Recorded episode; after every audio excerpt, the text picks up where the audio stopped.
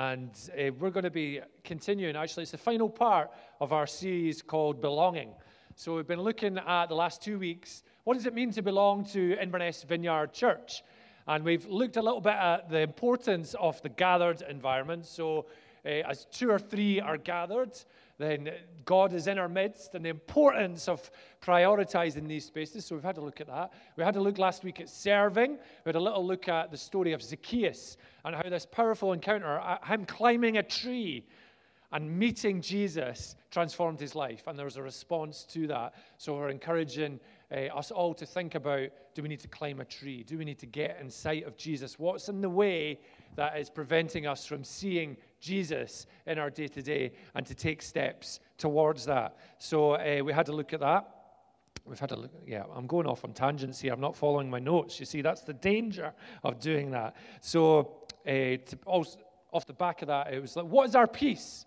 How do we serve the church? How do we serve the city? And we had these little forms as well. Little forms, little slips. Serving at Inverness Vineyard.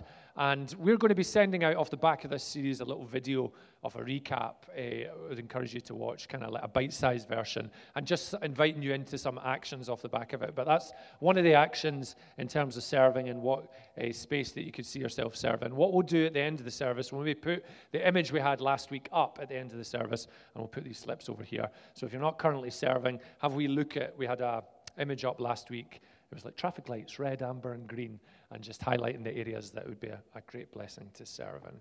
And yeah, the purpose of this series is just really to remind us or let us know for the first time what does it mean to belong?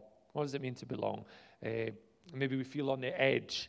All of us will be in lots of different spaces right now when it comes to church, when it comes to our walk with Jesus. And uh, we believe these steps will help. And it's our prayer that this series will result in a tightening around our church community and uh, shared hearts, a unity in God, and uh, finding our place. So we're going to be reading from Philippians 4, verse 10 to 20 this morning, and Becca is going to be sharing God's word with us. Uh, so she's going to be reading from Philippians. Thank you, Becca.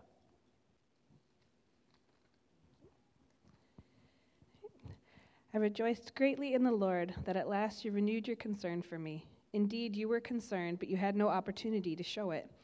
I'm not saying this because I am in need, for I have learned to be content, whatever the circumstances. I know what it is to be in need, and I know what it is to have plenty. I have learned the secret of being content in any and every situation, whether well fed or hungry, whether living in plenty or in want. I can do all this through him who gives me strength. Yet it was good of you to share in my troubles. Moreover, as you Philippians know, in the early days of your acquaintance with the gospel, when I set out from Macedonia, not one church shared with me in the matter of giving and receiving, except you only. For even when I was in Thessalonica, you sent me aid more than once when I was in need. Not that I desire your gifts, what I desire is that more be credited to your account. I have received full payment and have more than enough. I am amply supplied now that I have received from Epaphroditus the gifts you sent. They are a fragrant offering, an acceptable sacrifice pleasing to God. And my God will meet all your needs according to the riches of his glory in Christ Jesus. To our God and Father be glory forever and ever. Amen. Thank you very much. Thank you, Becca. That was good pronunciation as well. That's why I gave you the passage. Right. So, just to give you a little bit of background, this is one of a series of writings uh, from the Apostle Paul to the church in Philippi. Uh, Philippi was the first church that Paul started in Eastern Europe, and you can read a little bit in Acts 16 around that. A couple of bullet points. It was a Roman colony in ancient Macedonia. There was a bit of resistance to Paul and to subsequent con- converts. It was quite a patriotic place. It was quite a, a, it was quite a patriotic place, but the church still carried life in the thick of that. And Paul is writing from prison. These particular writings are from prison. He's replying to say thank you to the church. So there's, there's thanksgiving in the mix, but also to share some other things that are happening and going on. He wants to encourage the church in. So that's to give you a little bit of background on that.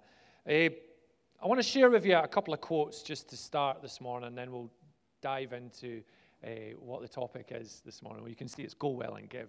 John Wimber, who is one of the founders of the Vineyard Movement, uh, says this Look at what you spend your time, money, and energy on, and I can tell you what you worship.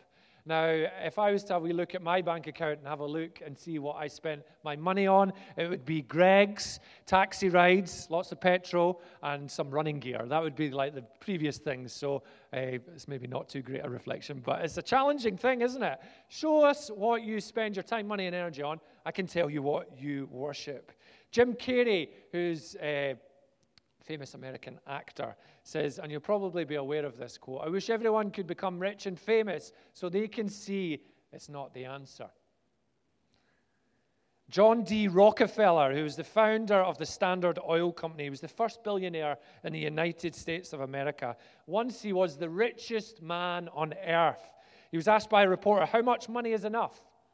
And he calmly replied, Just a little bit more just a little bit more. We're going to be looking at giving this morning, particularly at money. And my prayer is that God would speak and stir into this area. We can get a wee bit nervous, can't we, when we mention that word? And reflecting, actually, I don't think I've actually given a specific talk on financial giving. We've done little bits on Vision Sunday where we share a little bit, but actually, when it comes to a talk, the first time in six and a half years to look at uh, giving in the church, giving in general. But the reality is that Jesus spoke an awful lot about money. And our teaching weight in the church, the church as a whole, is very disproportionate in the time that we actually teach into it uh, as the church. Uh, we spend unpacking it. So I want to encourage us let's not be nervous or awkward when it comes uh, to bringing this to the Lord, but let's be open. Let's be open. The truth is, our financial giving is a key part in our belonging to the church and following Jesus. And there's so much that comes from it. And it's also, it can be a real weapon from the enemy as well. It can be something that re- creates a real divide in our relationships. It can create a real divide in our life, and a real, it can be used as a real weapon as well. And I want to just say before we unpack it properly, we are a generous bunch. We are a gen- Ashley mentioned it. We are a generous bunch.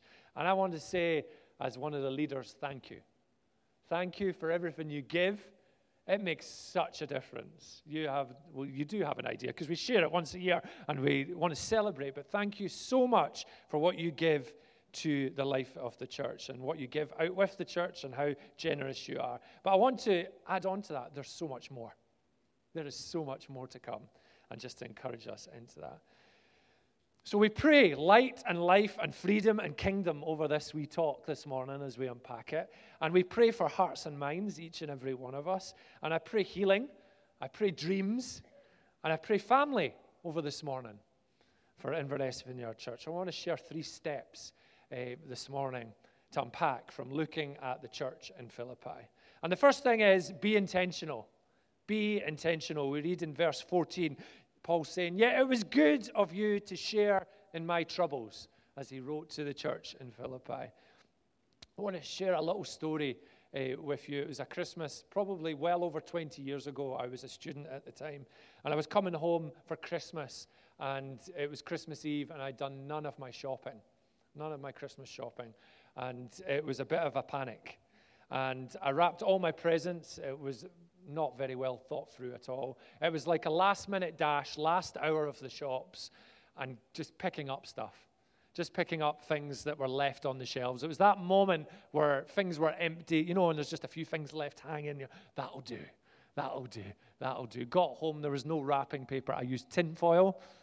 Tinfoil is actually really good for wrapping because you don't need sellotape. There's a few people going, Yes, I use tinfoil. It was, but it was very, very rushed. And they say, I know they say the thought is the thought that counts, but that's rubbish in this instance because the only thought was, I need to get anything, I need to get something to fill the purpose of a Christmas gift. And uh, compare it to now, I'm a different man. I put a lot of thought into my presents. I take my time to think. I listen for the hints. I've begun to learn. You've got to listen to the little hints, the little moments where you're leading into, okay, I remember that. So it's considered. I make a plan. I know exactly what I'm giving and I know exactly what to do to make it happen. It's a lot more intentional. and it's not wrapped with tinfoil anymore. We are called to give away not just our time and our energy, but our money. It's a thoroughly biblical command. It's not an invite. Uh, we're to be intentional in it, not the leftover, foil wrapped once everything else is taken account for, but considered and a heart decision right down to the last detail. In verse 14, Philippians gave to Paul deliberately, drawn together you showed me how much you meant to me. There's a connection, a closeness here in Paul's writings. There's a heart connection. There's a decision that's been made, and they done it, and it left an impact. It left an impact on Paul, so much so that he's writing to let them know. And we can do exactly the same. We can do exactly the same. Before we came to Inverness, and there's a few visitors here this morning from the church we were part of in Aberdeen, and uh, many years ago, I don't even know how many years ago, it would be 10, 10 years ago or so, the church was growing. I was about to say an alarming rate. That makes it sound really negative. It was really exciting. The church was growing at a really exciting rate. Of hundreds of people a year were just joining the church. And we were in one building, and the church was praying, and we are trying to get a bigger building at the time. And there was all sorts of offers going on in bigger buildings around Aberdeen. And each time they were getting rejected, or each time it wasn't quite landing. And uh, the leadership team of the church at the time prayed and seek God for what is the next step. And they felt there was an invitation from God into launching sites all around the Shire. So uh, these sites would be connected still to the church, but would have their own pastor, be very intentional about loving particular communities. It'd be the equivalent of like us having sites in Nairn and Tain and, you know, the outlying areas, Aviemore. And uh, then they found a vision document from decades earlier while they were clearing out a cupboard, and it spoke of the very thing that they had prayed and landed on. So it felt a little bit like a God thing. Amazing. There was an invitation and a vision Sunday, vision Sundays were shared to share about the heart of this and what we feel God's saying, and an invitation for the church into that. To launch sites over the numerous sites over the following years, and uh, to employ pastors, to buy equipment, etc., etc., etc., and uh, to realize this vision. And there was an invitation on top of our regular giving. So Mary and I were giving regularly to the life of the church. And there was an invitation into what does it look like for you to give? Maybe pledge over the next three years or give a one one off amount. And we were so excited. This, this was, uh, we were in our wee flat in just off the main street in Aberdeen. We were both working. I was working for the church at the time. Mary was at the hospital. And I remember yet the Sunday afternoon after it, we sat down at the table and went, wow, this is incredible. What can we give to this? And we thrashed about our numbers and we've seen what we could do. And we realized we could give about, I worked it out, 66% on top of our regular giving to make it happen. We're like, we're going to pledge that for the next three years. We're going to make it happen. And uh, the church needed, I can't remember the exact amounts off the top of my head, but it was around £440,000 to make this happen for the sites. So we were invited to consider, on top of what we we're already giving to the church, what we could give. And we realized this wasn't a change in the pocket kind of moment. This wasn't a tinfoil, what's, on, what's left over kind of moment. This was to be intentional, this was to be considered. And we chatted about it, and we gave uh, over three years, 66% over our regular giving, which actually, plus gift aid, equated with our giving as well to well over, I think, tens of thousands of pounds. Tens of thousands of pounds. And I, I just calculated that this week and I was like, wow, wow.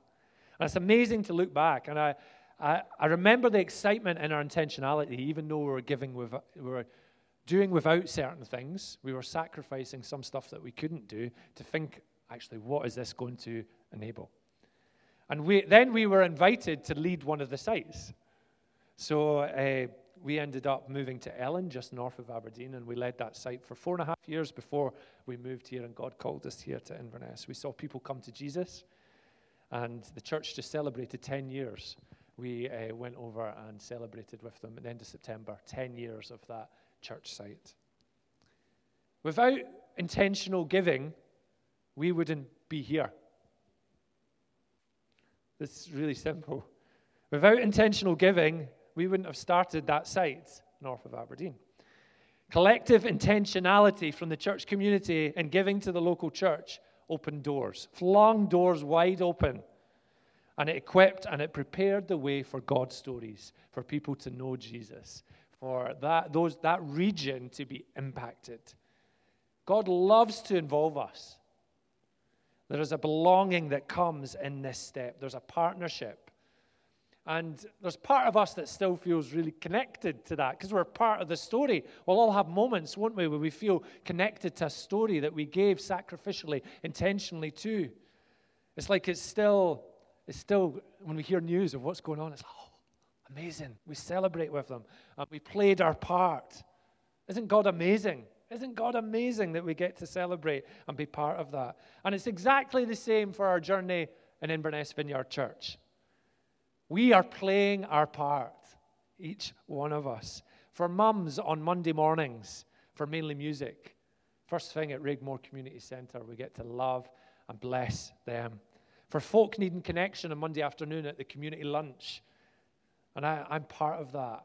It's an incredible space, incredible wee space. So much happening, but so much to come. For the homeless in Inverness that we partner with, uh, Gateway Highland Homeless Trust, and we had that great beer and carols night, raise money for them, and we give regularly to them as well. We're playing our part. For vulnerable children in the UK needing fostered and adopted, our church, for our giving, financial giving, is playing their part. For churches being planted across the UK through vineyard churches, UK and Ireland, we are giving and we are playing our part. The, the length and the breadth of our intentional giving the ripples of that is staggering. It's staggering. Because if it was to go all the way back, this church wouldn't have been planted without intentional giving. So, a couple of things off that intentionality. Firstly, there's many who give intentionally to the life of the church. And I've said at the beginning, thank you. We really, really mean it. It's wonderful what God's doing in the life of our wee church. And sometimes I have moments through the week where I sit back, I literally sit back and just thank God for Inverness Vineyard Church and what He's doing and what He's done as I get to write talks and I get to think of what God's doing. I get to get emails of encouragements and I, I do literally just go, ah, wow, you're amazing, God. So thank you. Secondly, maybe you give, but there's an invitation into that being revisited off the back of that and more thought behind what's intentional. What does intentional considered giving look like? In preparing this talk, just to be accountable, we did the same. And we made some changes off the back of that. And it's joyful playing your part that will change not only the lives of people in our city, in our region, but also our lives too, your life, the giver. And I'm beginning to learn, I'm beginning to learn the ripple effects of intentional giving. And finally, maybe you've been coming and you're not giving in an identifiable, regular way. What a great time to start. Would love you to consider what that looks like because it's joyful. It is joyful playing your part for this city, for the region, for the ripples that go way beyond we can even imagine. So be intentional. I wonder what the God invitation is for each one of us this morning. Secondly, be open handed. Be open handed. Verse 16 of the passage that Becca read said, For even when I was in Thessalonica, you sent me aid more than once when I was in need. More than once. So there's, it's really clear there's an ongoing uh, pattern to this giving from the church. And that's, we see a rhythm, we see a pattern. In 2 Corinthians 9 6, you can read about reap, what you reap, you sow. What you reap, you sow. And there's something really countercultural about being open handed. And it impacts the giver as well as the receiver. Something happens in us when we give. When we give intentionally, when we give with open hands. It seems wild, doesn't it? But it's part of God's upside down kingdom. It's how God works. If you want to see God's kingdom move more, start giving more to his work. Give as much as you can. There's comfortable giving, then there's giving that comes at a sacrifice that will cost maybe the daily Starbucks, that will cost one less dinner out, maybe, one less holiday. But what we found in that step is time and time again, God provides. God provides in his upside down kingdom. His upside down kingdom sees the open hand and says, I can place back into that. So just think of that as a visual the open hand. I can place back into that.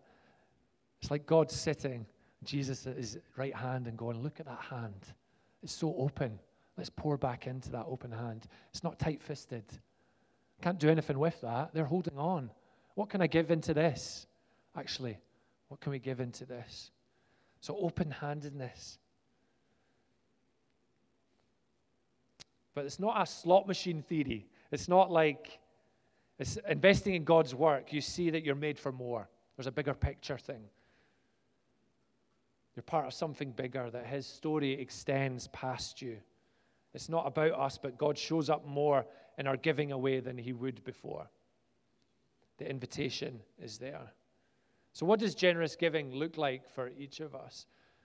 I remember uh, when I was the youth pastor at the church in Aberdeen years ago, and I had this new track, newish tracksuit top, bright orange, and it had like electric blue. It was Adidas, electric blue stripes. And I looked quite cool in it. I like to think I looked quite cool in it. I was in my 20s. I could have got away with it then. Now Mary checks what I'm wearing and says, no, you're not wearing that. But uh, wore that to the youth group. And there was this lad, we got into little smaller groups, and there was this lad, and the first thing he said was, Thomas, that tracksuit is cool. And I felt right in that moment, I have to give him this tracksuit top. He's to have it. So at the end of the night, I took it off and I gave it to him. I mean, it was, he looked like Tom Hanks and big as he walked away. Uh, the sleeves were far too big, but oh my word, was that not just a moment? To see his face when I folded it up and I went, You can have that, Robert. And he's like, Oh, really? Really? Are you sure? You can have that. Right away, he took the one he had on and he put that one on. And he went away and he wore it to church the following Sundays. I think that's what it's about. I think it's about listening to those little whispers. Nobody, nobody's taking this top or my watch, please, so don't say you. But it's that discernment for that little God nudge. Open handedness. Open handedness. We can give away in that moment, and we can receive in that moment. And I know, if I'm being honest, there's moments where I've heard those little whispers following, because that's quite an old story. And I need to have more stories. So, can I encourage us into open handedness? As a church community, it's special and great, but it's a lot more powerful outside these four walls as well, as I reflected on. That was a youth group story. Where's the city story? Where's the workplace story? Where's the family story to open hand In this. In the kingdom of God, there isn't a limit. But a key thing to hold here that has the potential to shape everything. And it's that mindset of we are stewards right now. We are stewards. We don't actually own anything in this world. It's all God's. And I had a little bit of a moment when I had a lot of moments when I was preparing this talk. But just actually, nothing I own is actually mine. It's all God's. Psalm 24, verse 1 The earth is the Lord's and everything in it, the world and all who live in it. Deuteronomy 10, 14 To the Lord your God belongs the heavens, even the highest heavens, the earth and everything in it. That completely changes everything when we let that land in our hearts and in our minds. Rich Nathan, who's a brilliant American vineyard pastor, Vineyard Columbus, he's retired now, but a brilliant Bible teacher. I'm just going to read a little excerpt uh, on generosity that he speaks of. He says this God just, just doesn't just own the universe or our money, He owns us. Our money doesn't belong to us, it belongs to God. We are stewards of God's money. In fact, we don't own anything. Everything we have is on loan. Every person we love, every job we have, every possession, it's all on loan. We didn't own it before we were born, and we're not going to own it after we die. We all get to use it, enjoy it for the years we're here on earth. But as the old saying goes, you can't take it with you. We don't own it. If you start looking at everything in your life this way, if you start to say to yourself, I don't really own anything, I'm just managing it for a little bit, but I don't own it. If you really believe that everything and everyone belongs to God, your worry and anxiety is going to go. If you go out after the service and get into your car and say to yourself, This isn't my car, it's God's car. And you go home and say to yourself, This isn't my house, it's God's house. And this is really powerful. When you sit down to eat and you put your meal on dishes and you say, These aren't my dishes, these are God's dishes. When you go to bed at night and say, This is not my bed, this is God's bed. He loaned all of this to me. I get used to it. I get to take care of it. I get to manage it, but it belongs to God. What will happen if you adopt this attitude is worry will go down because you're saying, let's say you're driving your car and you get into an accident, you get into, it breaks down, you say, God, you have a dent in your car. it's not my car. You loaned it to me. What do you want to do with your car, God? do you want me to fix it? Do you want me to sell it? If God owns everything, this radically decreases our worry and anxiety. This then helps us in being open handed. Matthew 6, Jesus speaks about where we store our treasures, your heart is. You can't serve two masters. Wonder where we're storing right now. Depending on the fragility of a number on a screen or our app, rather than the promises of a good, good Father. So we're to live through a kingdom lens. His provision, His opportunity, it changes how we see things. It brings invitations to trust, to give to. We're not to live tight gripped onto everything in this world because we belong to God. We're to be open handed and ready to give. So I wonder what open handed living looks like for each of us. Maybe it's loosening our grip on material possessions or the bank balance. G.K. Chesterton says there's two ways to get enough.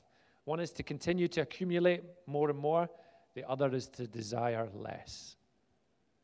Maybe it's asking the question what's necessary and what's actually not needed. Our generous living response is looking at what we truly need that God has given us. How much is enough? And what is He inviting us into when it comes to giving to the church, but giving to others also? Being open handed is perhaps an invitation into being open eared to what's God saying in this moment. So to be open handed. And then finally, we are to be certain. Verse 18 says, I've received full payment and have more than enough. I am amply supplied now that I've received from Epaphroditus the gifts you sent. They are a fragrant, fragrant offering, an acceptable sacrifice, pleasing to God. We can be certain for each of us our giving is part of a bigger story. We can be certain it's pleasing to God because there's an act of giving in Jesus that our giving points towards. Jesus who brings life in its fullest. Jesus who defeated death on the cross for us. Jesus who brought hope and future for each and, one, each and every one of us. Jesus who sits at the right hand of the Father. For the Jesus follower, it's good to give. It's good to give. It's better to give. It's how we're designed. Eugene Peterson speaks of a beautiful illustration of baby chicks learning to fly. And the mother bird is pecking at the chick at the edge of the nest. It's at a right old height on the tree. And the mother bird's pecking at this little chick, edging it closer to the edge of the nest, knowing that this bird was designed to fly, knowing that it's best for this bird to fall so it can learn to flap its wings, to do what it was made to do. And they walk, they cling on to the nest, Every last part of this little baby chick is like, no. But they're designed to fly, and then off they go. The mother chick knew they need to go. We are made to give. And I, I think the, the number one rival to our heart is money. What an opportunity to turn it on its head. I'm reminded again of Zacchaeus that we spoke about last week. And I'd love you to listen back if you've missed the previous two talks. But in seeing Jesus, what did Zacchaeus do? He gave. He gave. I'm reminded of the woman breaking the alabaster jar at Jesus' feet. The everything moment. That moment when people were like, does she not realize how much that is? Breaking it before Jesus. That devotion. And this is never to be a step of reluctance, but a step of devotion towards Jesus. 2 Corinthians 9, verse 7 Each of you should give what you've decided in your heart to give, not reluctantly or under compulsion, for God loves a cheerful giver. And God is able to bless you abundantly, so that in all things, at all times, having all that you need, you will abound in every good work. It's that open handedness. So, as I close, I want to ask a couple of questions for us to reflect on. Where is my treasure right now? Where is the growth in my giving? Am I seeing generous living in time, money, and energy to the church and to others and those around me? Is my giving intentional and open handed? What's the one thing that God is inviting me to do upon leaving here? Because I think this space, in any moment we open God's word, where we worship Him, we await His presence, there's always something to take away. There's always an action I believe God doesn't, as I, as I shouted out in that moment earlier, He doesn't want us to leave the same as we came in. What are we taking into our week that we're going, right? There's something here I need to put right. Right, there's something here that I need to be free of. There's something here that I need to invite God into. I was listening to a podcast this week where it said encounters with God often aren't about moving forward, it's about becoming unstuck. And I think that's right, most of the time. We can get very stuck. And I wonder for some of us, there's just a response moment of, I'm really stuck. And I want to be unstuck. And just bringing that to the Lord. What an opportunity we have. What an opportunity. And it's my prayer that we would be a church that go well and continue to give. And we would capture and take hold of the joy in giving. Imagine this church being marked at the very heart in generosity for the city. To continue, we've got so many stories already of generosity for the city, but imagine responding to need in the city with lavish generosity, giving it every opportunity. We are the church, and it starts with each of us coming before God and being intentional, being open handed, and being certain that God is using it. Why don't we stand?